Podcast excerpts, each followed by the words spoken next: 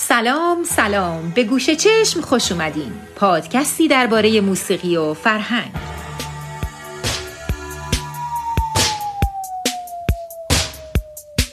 من سلماز نراقی هستم و قراره تو این قسمت باز هم در مورد ریتم حرف بزنیم و نگاه عمیق‌تری بیاندازیم به رابطه ریتم و زمان.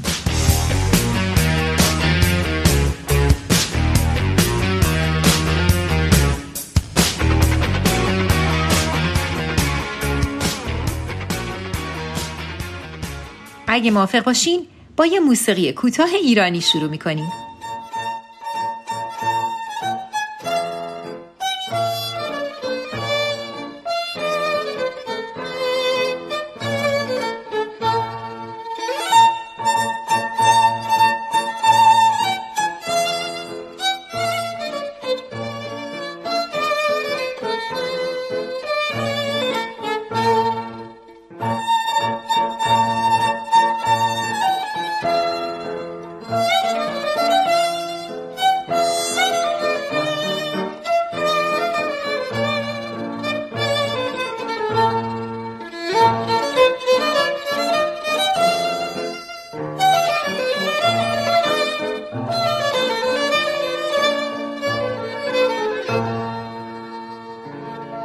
آهنگی که شنیدیم قطعه معروف به دو ضربی در راست پنجگاه بود، ساخته پیانیست و آهنگساز ایرانی جواد معروفی. گفتم دو ضربی. حتما یادتونه که تو قسمت قبل راجع به الگوهای ریتمیک صحبت کردیم و از دوتایی و ستایی و چهارتایی حرف زدیم، درسته؟ ولی چرا الان میگیم دو ضربی؟ فرقی هم دارن؟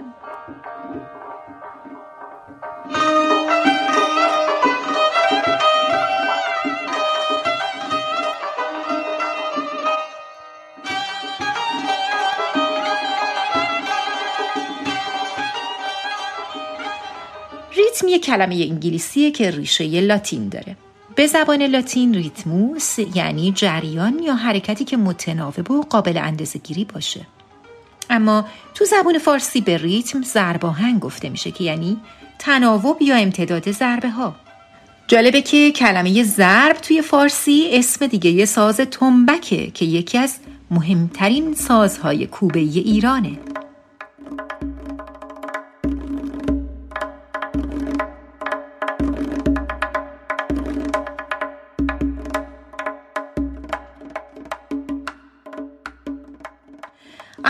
کلمه ضربه به جز معنی خودش معادل اصطلاح بیت هم هست.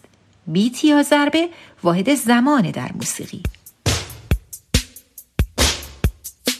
اسم بیت رو آوردم و یاد گروه مشهور انگلیسی بیتلز افتادم.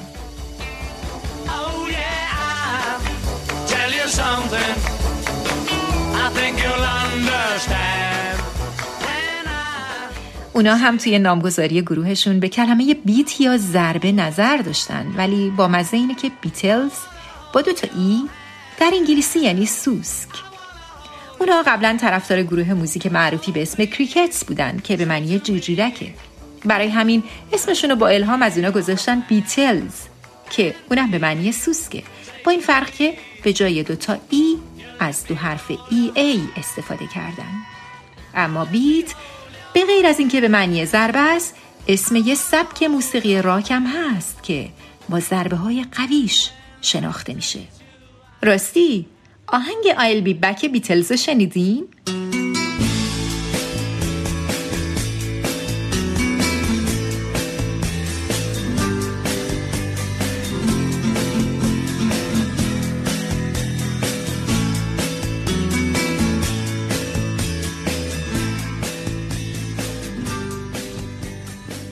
گفتیم بیت یا ضربه واحد بنیادی زمان در موسیقیه و موقعی که طبق یک الگوی منظم تکرار میشه پالس یا نبض یا ضربان به وجود میاد. اما پالس بیشتر به اون ضربه های قوی میگن که توی یه قطعه به گوش میرسه و ما حسش میکنیم و باهاش کف میزنیم یا بدنمون رو حرکت میدیم.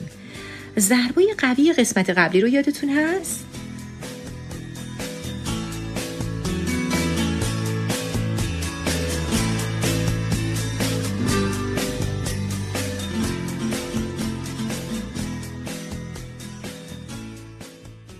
میخوام توجه شما را به یه مفهوم خیلی جالب به اسم زمان جلب کنم. چشماتون رو ببندین و صدای تیک تاک ساعت رو گوش کنید.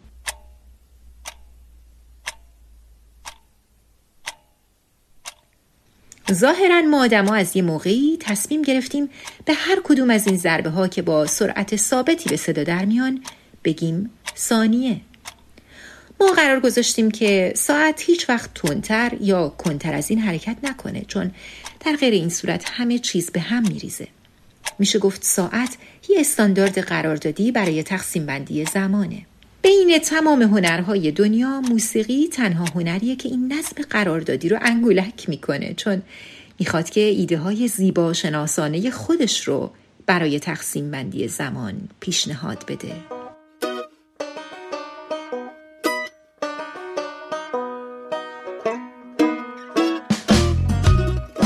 این پیشنهادها همون ریتمایی هستن که ما تو موسیقی میشنویم. وقتی ما به یه قطعه موزیک گوش میکنیم درگیر تجربه متفاوتی از گذر زمان میشیم و مثل این میمونه که پا گذاشتیم توی دنیای موازی که ساعتهای مخصوص خودشو داره. ساعت مخصوص موسیقی اسمش مترونومه. گوش کنیم.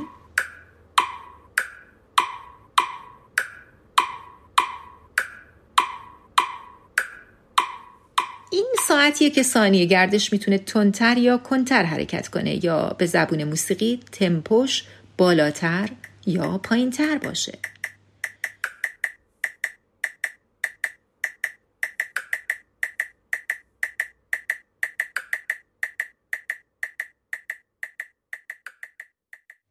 ضربه هاش هم میتونن به اشکال مختلفی به صدا در بیان. بعضیا صداشون قوی تر باشه، بعضیا ضعیفتر. جالب نیست؟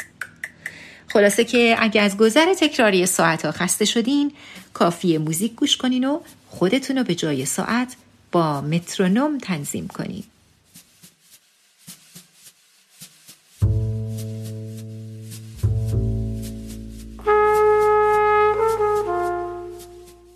پس شاید بشه از یه زاویه عمیق‌تر گفت که ریتم یه جور برخورد زیبا شناسانه است با مسئله زمان، یا حتی پیشنهادهای خلاقانه یه موزیسینه برای تغطیه یا تقسیم زمان.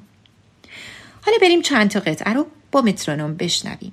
این قطعه اسمش هست Ein klein Nachtmusik یا A little night music، یک نغمه شبانه کوچک، اثر موزارت.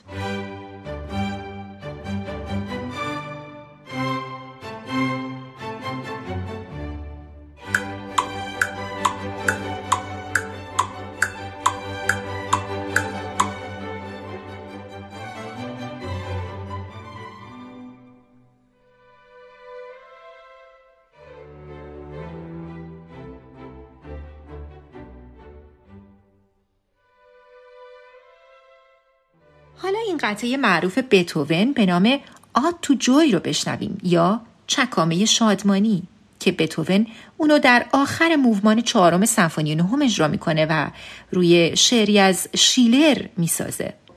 معروفه که وقتی بتهوون این اثر رو اجرا میکنه دیگه کاملا ناشنوا شده بوده. مردم به حدی از شنیدن این قطعه هیجان زده میشن که شروع میکنن به دست زدن و هورا کشیدن. اما بتهوون نمیشنوه و به کار خودش رو به روی ارکستر ادامه میده. آخر سر خواننده اونو به طرف مخاطباش برمیگردونه تا با چشماش ابراز احساسات مردم رو ببینه.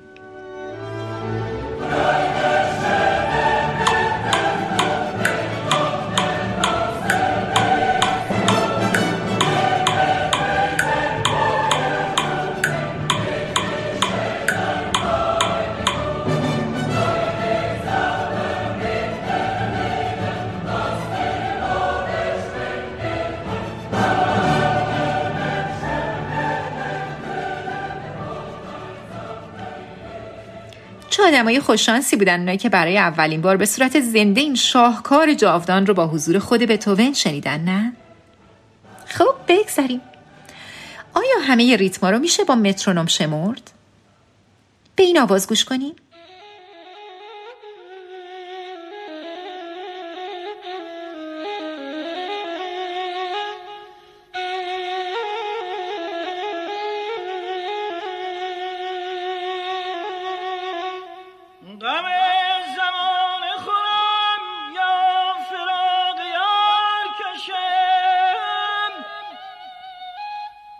طاقتی که ندارم کدام بار کشم خدای ده نه دست صبر که دستی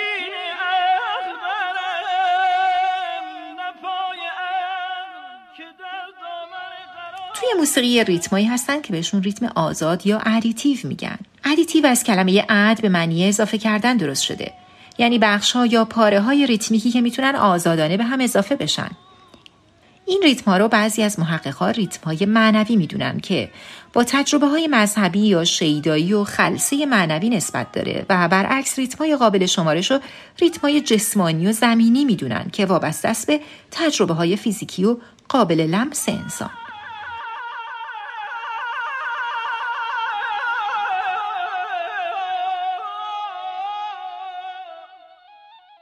ریتمای ادیتیو یا اضافه شونده در واقع برگرفته از اتفاقای تصادفی توی طبیعت مثل صدای پرنده ها، بارون و کلاً صداهای طبیعی که بهشون هیچ نظم خاصی حاکم نیست.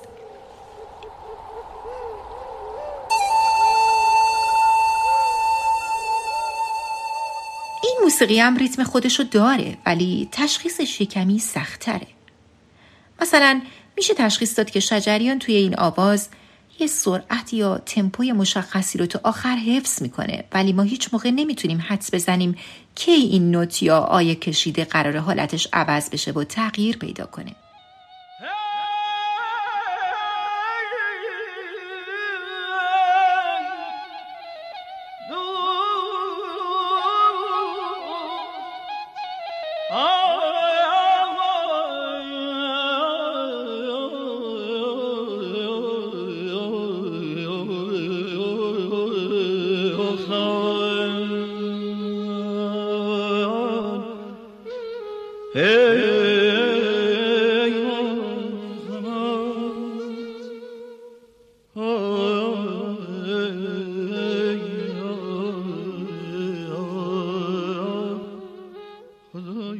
موسیقی هند یکی از جالبترین نمونه های موسیقی توی دنیاست که مثل موسیقی کلاسیک ایرانی هم با ریتمای آزادش ما رو به یه فضای اسرارآمیز و بی انتها میبره و هم با ریتمای قابل شمارش یا متریکش که اتفاقاً بیش از اندازه پیچیده و شگفت‌انگیزن تجربه شنیداری جذابی برامون به وجود میاره. به این موسیقی گوش کنین و ببینین که چطوری همزمان از هر دو نوع ریتم برای تاثیرگذاری رو شنونده استفاده کرده.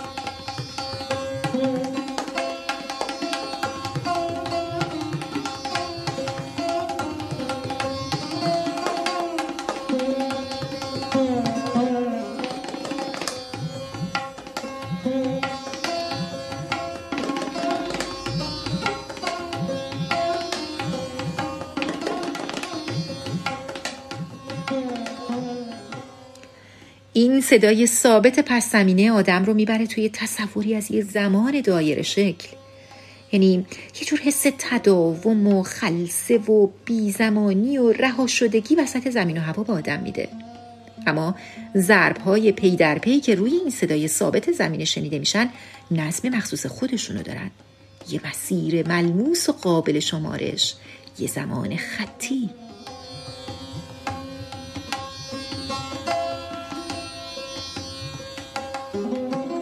توی موسیقی هندی معادل کلمه انگلیسی ریتم لایاست.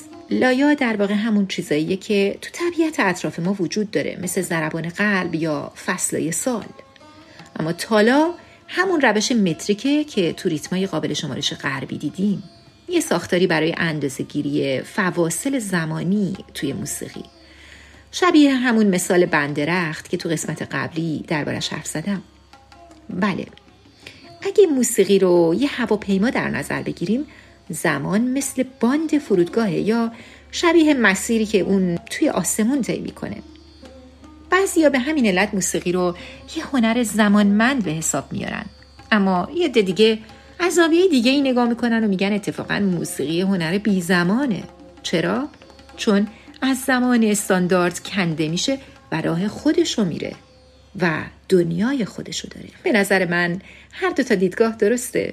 شما چی فکر میکنین؟